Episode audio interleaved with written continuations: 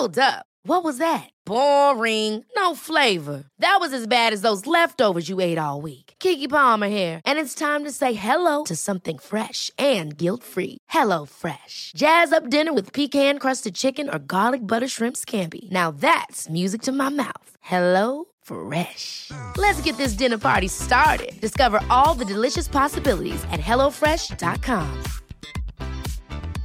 Cool fact, a crocodile can't stick out its tongue. Also, you can get health insurance for a month or just under a year in some states. United Healthcare short-term insurance plans, underwritten by Golden Rule Insurance Company, offer flexible, budget-friendly coverage for you. Learn more at U H one dot com. It's here. Well, sort of. I'm Christopher Hope, The Telegraph's associate editor, and this is an emergency edition of Chopper's Politics. Fresh from the publication of the Sue Gray Report into Downing Street and Whitehall parties. Well, it's short. twelve pages of grey, if you'll excuse the joke. That's because the Met Police requested minimal reference to incidents they're now investigating. But it still makes highly uncomfortable reading for the Prime Minister. And so to dissect the Sue Gray Report, I'm joined by my colleague, Gordon Rayner, here at Telegraph Towers, and down the line, Camilla Tominey. Both are associate editors. Camilla, Gordon, welcome to Chopper's Politics. Thank you. Thank you. Gordon, to you first. What's in the report? Well, there are some new facts in the report, which uh, we found out for the first time. We now know that uh, Sue Gray was looking at sixteen separate incidents altogether, and we know that the police are investigating twelve of those. And of those, the Prime Minister himself, uh, we believe, was at three Uh, of those uh, of those events. So that's, um, for, for a start, not great news for the Prime Minister. Also among those twelve is a party that allegedly took place in the Prime Minister's flat on the day that his former advisor, Dominic Cummings, left. This is the party which uh, has been referred to as the ABBA winner takes it all party. So both the Prime Minister and his wife uh, under police investigation. So we know that. And then Sue Gray said that she didn't want to go into any of these individual events, uh, didn't want to give any details about them, but she does make a series of what she calls general findings, and they're not very comfortable reading for the Prime Minister uh, at all. Uh, she talks about um, the behaviour at the gatherings being difficult to justify. Uh, she talks about some of them being a serious failure to observe the high standards of people working at the heart of government. Uh, she says too little thought was given to what was happening across the country in considering the appropriateness of some of these gatherings. She talks about failures of leadership and judgment. She doesn't say who by, but I think we can guess who she's referring to there. She talks about excessive consumption of alcohol, which is not appropriate in a professional workplace at any time. Uh, she talks about staff wanting to raise concerns but fe- feeling unable to do so. Uh, and she says that uh, whilst there is obviously a police investigation going on, um, the, the, uh, the Downing Street operation does not need to wait for the police investigations to be concluded in order to put some of these things right. So that is what we found out from the report. Camilla Tominey, what's your take on it then? Well, I think the report itself isn't a smoking gun. It's a bit of a pea shooter, because it's um, compromised by the fact that the Met has taken over the investigation. And as Gray herself says, she can't report meaningfully, that's the word she uses, because she's obviously taking instruction from Dame Cressida Dick. So she's compromised. It's not the smoking gun that some of the Prime Minister's detractors had wanted. However, one could ask oneself whether he has taken a gun and shot it into his own foot in the statement that he has given in the House. Well, we'll come on to that in a minute, but there are some questions, aren't there, Gordon Rayner, about what he said in the past and what this report suggests. For example, November the thirteenth, he said there was no party, I think, mm. in Downing Street. Now, what does the report say about November the, November, the, November the thirteenth? That appears to be the key date, yeah. which this report could be a real problem for Boris Johnson in well, the next few days and weeks. Yeah, it's interesting because um, there will be a lot of interpretation going on, I think, into exactly what the Prime Minister has said about this key date in the past. Now, I believe what he said on December the eighth last year uh, was he was asked about if he could clarify or, or um, ex- describe events that happened on that date in his flat, and he, well, said, that, and he that, said no.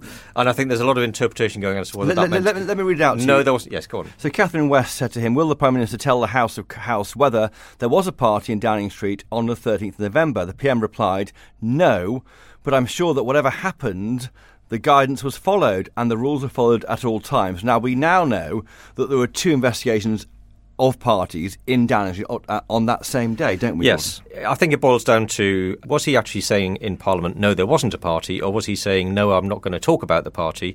Clearly Downing Street will say it was the latter, but there's been a lot of heat on him today because a lot of M Ps are saying, you said there wasn't a party, the Sue Gray report says there was, therefore you've misled Parliament, and as we know, that would be a breach of the ministerial code, that would be a resigning matter as far as a lot of M Ps are concerned. And he was, he was, he was asked twice in the House of Commons that very question and refused to say anything further than what he said yes. back in November, Gordon. He just said, I stand by what I said. So it's, it's a very tricky one for him. Now, Camilla Tominey, you mentioned there Boris Johnson's response in the House of Commons. Now, I was there in the, in the House of Commons press gallery looking down on a, what I thought was a mute government benches who listened very closely to what Keir Starmer said. If I had to summarise the entire hour, I would say it was sorry, not sorry. It's like one of my teenagers getting caught out and not apologising. What do you think? Well, I think M Ps, like the general public, are going to be growing frustrated with this refrain, which has switched from we need to wait for Sue Gray to report to we need to wait for the Met to report. And equally, to be fair, Keir Starmer, who hasn't been able to uh, score in an open goal for several weeks now, did give this impassioned defence of what it means to be British and to obey the rule of law and to follow the rules, and again pulled on the heartstrings with references to people who hadn't been able to see their dying relatives. And I think that's still relevant. So any hope that Downing Street had of this dragging on and delay basically neutering some of the anger that people feel, I think is probably rather optimistic. Um, and actually, I don't think Boris Johnson gave a very good performance today. Um, he was extremely repetitive. He was frustratingly um, encumbered by this constant reference back to the Met report when he's being asked very simple questions that he can answer without the presence of a police officer. And I suppose that is the issue here.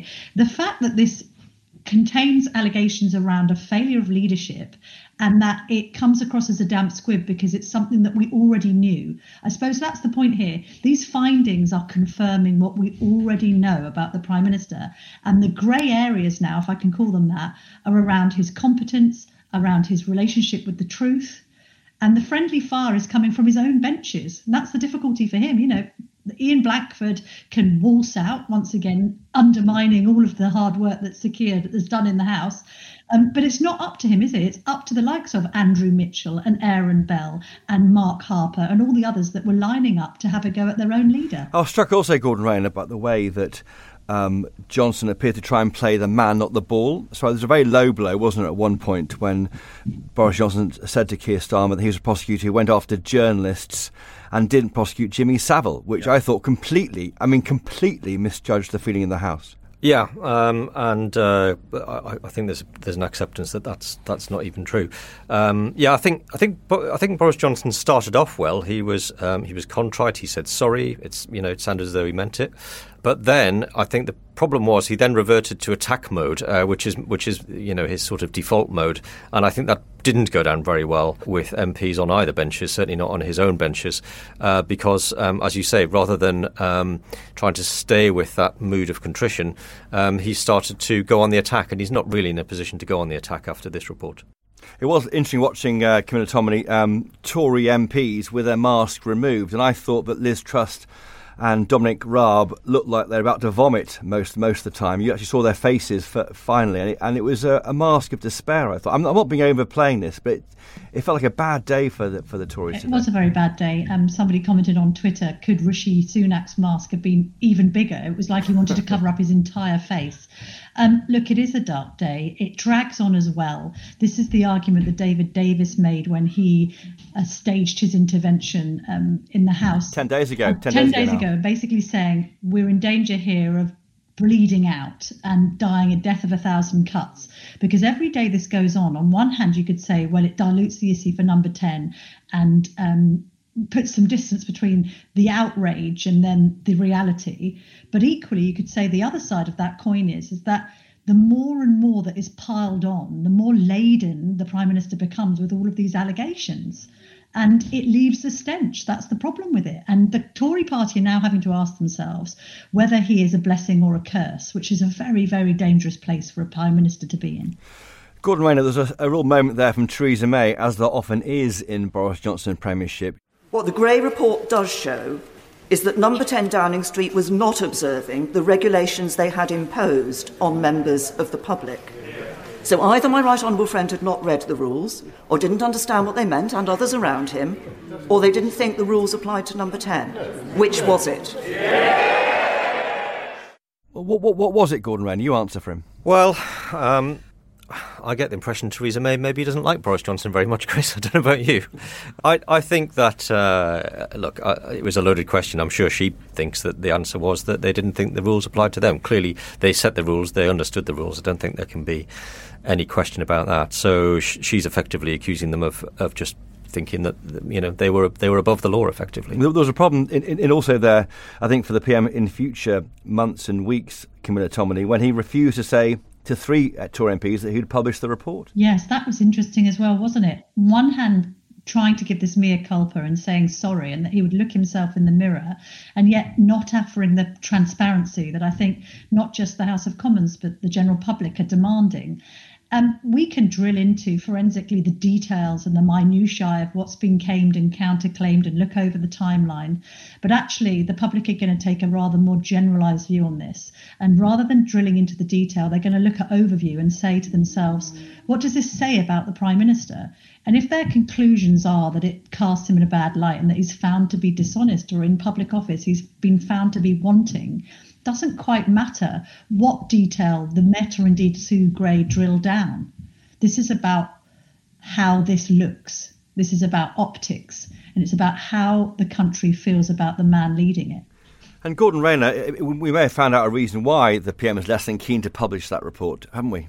After, in fact, while he was speaking, there was a new statement out from the Met. Yes, uh, so Camilla mentioned David Davis and his death of a thousand cuts. Um, we could be in for a, a death of three hundred photos, because the uh, the Met put out a statement um, while the Prime Minister was speaking, um, saying that they've had five hundred um, statements or five hundred pieces of paper from the Cabinet Office investigation and three hundred photographs. Uh, now, that's three hundred potential time bombs waiting to go off um, under the Prime Minister. And um, any one of those photos yeah. could be enough to, to now, finish him. We just don't know. But it, it, it's no surprise, is it, that if you're having a party with the Prime Minister mm. and the party is, they think it's legal, therefore they have it, then people take pictures, because wherever Boris, my experience of Boris Johnson is, wherever he is, yeah. people take pictures of him. Yeah. So it's no surprise that there are pictures out there. Yeah. Will those pictures ever see the light of day? Is it normal that the Met will release them after their investigation finishes, or will they go back to Sue Gray or the copyright holder? No, I don't think the Met will publish them, but I think they'll leak, um, as everything tends to in the end. Uh, if there is anything that particularly damning and it involves the Prime Minister, obviously not all of these photos are going to be of the Prime Minister, but one would imagine some of them will have him in. Uh, and I think if, um, if if they aren't published officially, we will probably see them come out at some point, um, which has been the, the whole history of this Partygate saga, hasn't it? Camilla Tominey, were you impressed by what the P M said? So we know that he's told M Ps who've been to see him there'll be a shake-up in Number ten Downing Street, there'll be all sorts of changes there. So far, his answer is basically deputy heads will roll and we'll set up a new government department. Well, and this is a question, to use a football analogy, of whether it's a problem with the team or the manager. But what we can conclude is he's fast losing the dressing room. So he's got some stalwart support, but Downing Street F C, I mean, is conceding goals left, right and centre. And therefore, who do you blame? It's like Newcastle F C, Gordon, but I'll leave it well, there. Well, I was going to say, thank you. I was going to say it's a bit like Watford. We've got, we're on our fourteenth manager um, in God knows how long. So look, this is the trouble. And actually, if you've lost the dressing room, you're really under an enormous pressure in the chamber to make up for that. And he needed, oratorially at least, to pull off an absolute miracle today. He needed a Churchillian effort in order to win his own Conservative colleagues on side. And I'm just not convinced he's done that. Gordon Rayner, where does it leave the P M, do you think? We know that we're speaking here. Um, I think the P M may have finished speaking, but I couldn't hear the end of him speaking. Um, he's due to meet with backbenchers tonight at half past six. Well, yep. That'll be a box office moment for a start. Where yep. does it leave Boris Johnson tonight? Well, I think he's uh, on a knife edge, really. We, we could be talking about fifty-four letters being sent in to um, Sir Graham Brady, the, the chairman of the nineteen twenty-two committee, by tonight, or we could be talking about that not happening until uh, the police report comes out. We could be talking about him scraping through till the summer. It's impossible to know because we don't know, for example, how many um, letters have already been sent to Graham Brady. It may only take another couple for all we know. There probably will be some M Ps who will put letters in after today, I think. If you listen to Andrew Mitchell, he either has put a letter in or he's going to by the sound of it. But I'm deeply concerned by these events and, and very concerned indeed by some of the things he has said from that dispatch box and has said to the British public and our constituents. When he kindly invited me to see him ten days ago, I told him that I thought he should think very carefully about what was now in the best interests of our country and of the Conservative Party. And I have to tell him he no longer enjoys my support. It's impossible to call, and, and I think anybody who says they know what's going to happen next is um, is probably being, being quite fanciful. Camilla Tominey, on, on the way here, I bumped into a Tory M P who said to me the following: that was a car crash. A lot of colleagues were waiting for the report to be published, brackets before submitting their own letters of no confidence. They may not wait now. He is his own worst enemy. Isn't it the case, do you think, that this is the Boris Johnson they, they voted in as their leader back in July twenty nineteen? Yeah, it might be, but that's a leader for that time. The question is whether he is now a leader for them moving forward to the future. And to deliver Brexit and to deliver that um, amazing eighty-seat majority is, of course, something that will always be a, alongside his name in the history books. But he arguably has been found wanting in recent weeks and months. And what Gordon said there about whether he goes tonight or next week or indeed at the summer seems to suggest it's terminal. Seems to suggest somebody that is finished, and it's a case of when, not if. Now, there could be some sort of phoenix from the flames, absolute reversal of fortune, and it's for that reason that David Cameron, the former Prime Minister, has called him, what, the, the greased piglet, for his ability to kind of slide his way out of trauma and trouble. But, I mean, at the moment, I don't think it's looking too clever. To coin the analogy, you know, if he's found taking, telling more porkies, to use the pork-based analogy, then I just don't know how much more he can really weather before everyone says enough's enough. Gordon Rayner, will Boris Johnson fight the next election? Well, could they? Could he save his bacon? Uh, you can't, oh, you can't answer Gordon, that with a question. You're too good. Ridiculous. You are too good, honestly. So I, do, I ask questions. I, you like to answer them. It really doesn't feel like it, does it? I mean, I think the problem for him now is that if you talk to Um, Tory M Ps, it's really difficult to find anyone who is batting for him at the moment. What was um, perhaps most difficult for him in Parliament uh, today was that there just weren't really many people standing up and putting in a good word for him. It was all negative from his own benches. That's a huge problem. It may, it may be that he goes um, and speaks to the party and there is some support, but it, it doesn't feel as though there is a majority uh, within the parliamentary party at the moment. There's a lot of Tory M Ps who are quite quiet and don't really say much publicly. Maybe they all back him. We, you know, it's hard to tell. But um, even if he were to win a confidence vote, which is possible, it doesn't really feel as, as though he is going to be able to soldier on until the next election, unless there is some, as Camilla said, unless some as yet unforeseen event should happen um, that changes the political landscape, which which could be Ukraine. It could be Ukraine um, conflict when the party feels it must withdraw letters to support the Prime Minister um, if British troops are involved. Camilla Tominey, let's um, let's imagine that something as huge as Ukraine doesn't get much worse than it is at the moment. How do you sketch out the next the next few weeks and months of Boris Johnson? How could he survive this, for example? Well, it's, it's easier to say what could prove to be the fatal blow. We could get a full Met investigation informing a Sue Gray report that finds serious wrongdoing in public office. You could have the threshold of fifty-four letters being um, reached. More dangerous still, I think, and um, we referred earlier in this podcast to the grim faces on the front bench, is is someone going to make a move now? Because we've had sort of kind of conditional loyalty from um, Rishi Sunak. He's done this joint op-ed justifying the national insurance increase at the weekend with the P M, with Boris Johnson. Um, but you've got a grim-faced Liz Truss, who we all know is on manoeuvres, along with the likes of Michael Gove, even Priti Patel. You've got the odds being slashed on people who are less well-known, like Tom Tugendhat, the chair of the Foreign Affairs Select Committee. So you've got a lot of ambitious people looking for their opportunity. And as the cracks start to appear in his premiership and start to get wider and wider, you'll get people trying to fill that vacuum.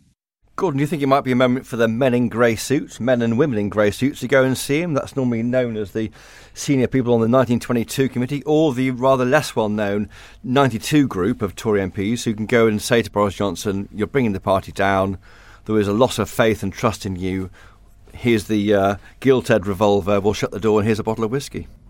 Uh, if I was to put money on it, I would say not quite yet. I, I think that the argument that he is under investigation by the police and that you don't um, hang a man before he's been tried will probably cut through with um, a lot of Tory M Ps. This is assuming we don't get the fifty-four letters, which, mm. of course, would be a whole other story. But if, if we if we're not if, if the fifty-four letters don't go in, or if he fights a, a no confidence vote and wins it, I, I think that's that's the moment when um, a delegation might go and see him and say, "Look, this isn't working.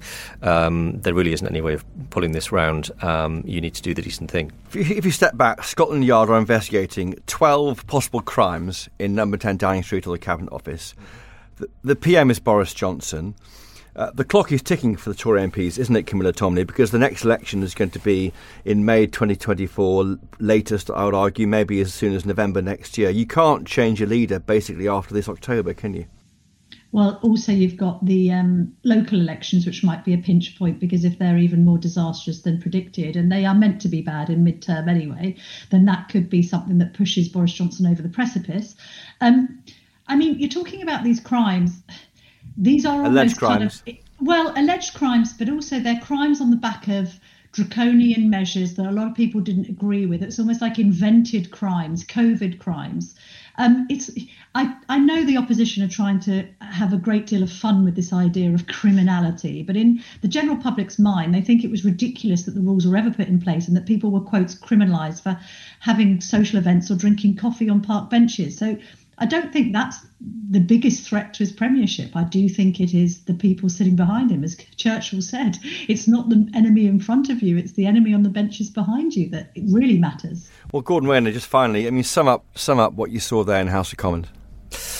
I think we saw a Prime Minister who is under um, the most pressure he's ever been under. Uh, I think we saw a Prime Minister who probably realises that um, his time may be almost up. We saw a party who didn't seem to want him to be their leader anymore, um, by and large. But we also saw um, a Prime Minister who never quite believes that um, his luck is going to run out, um, and probably always thinks that um, something will turn up. And Camilla Tominey, please, just finally, in, in your own words, how would you summarise the day? Well, I think it's going to get even more difficult. That might be hard to believe, but there are yet more revelations to come. We've got this report that's told us virtually nothing. Um, we've been informed that the investigation is wider than we had initially expected. And you've got a Prime Minister on the ropes. So expect more blows and expect more black eyes. I mean, unfortunately, what's good for copy isn't necessarily great for the country, but The Telegraph will keep on reporting on all of it. We certainly will. Well, Camilla Tominey, Gordon Rayner, two of our associate editors here at The Telegraph, thank you for joining us this, this week on Chopper's Politics. And listeners, that definitely won't be the last we hear of the Sue Gray Report. But for now, from us here at Chopper's Politics, that's your lot. I'd love to get your thoughts on Boris Johnson, his future. Camilla and Gordon, whatever, do get in touch. Your thoughts, rants, feelings, rages, email me, chopperspolitics at telegraph dot co dot uk, or tweet me, we're at Choppers Podcast. And for all the fallout of this report and for more expert analysis from Camilla, Gordon, other colleagues in the Telegraph lobby team, why not sign up to be a Telegraph subscriber? Go to telegraph dot co dot uk forward slash chopper and get your first month's subscription completely free of charge. And thanks, as always, to my producers Giles Gear, Louisa Wells and Theodora Louloudis. And of course, thank you to you for listening. I'm sure we all have grey expectations. You see what I did there? About what might follow in the world of Westminster right now. But if you want to know more on the day it happens, please sign up to my Choppers Politics newsletter that goes straight to your inbox every weekday. The link to sign up to that newsletter is in the show notes for this episode. And keep an eye on my weekly Peterborough Diary column if you can't get enough Chopper. It's every Friday at seven p m and in Saturday's newspaper. And finally, as always, if you can, please do buy a copy of the Daily Telegraph. You won't regret it. Until next time, though, cheerio!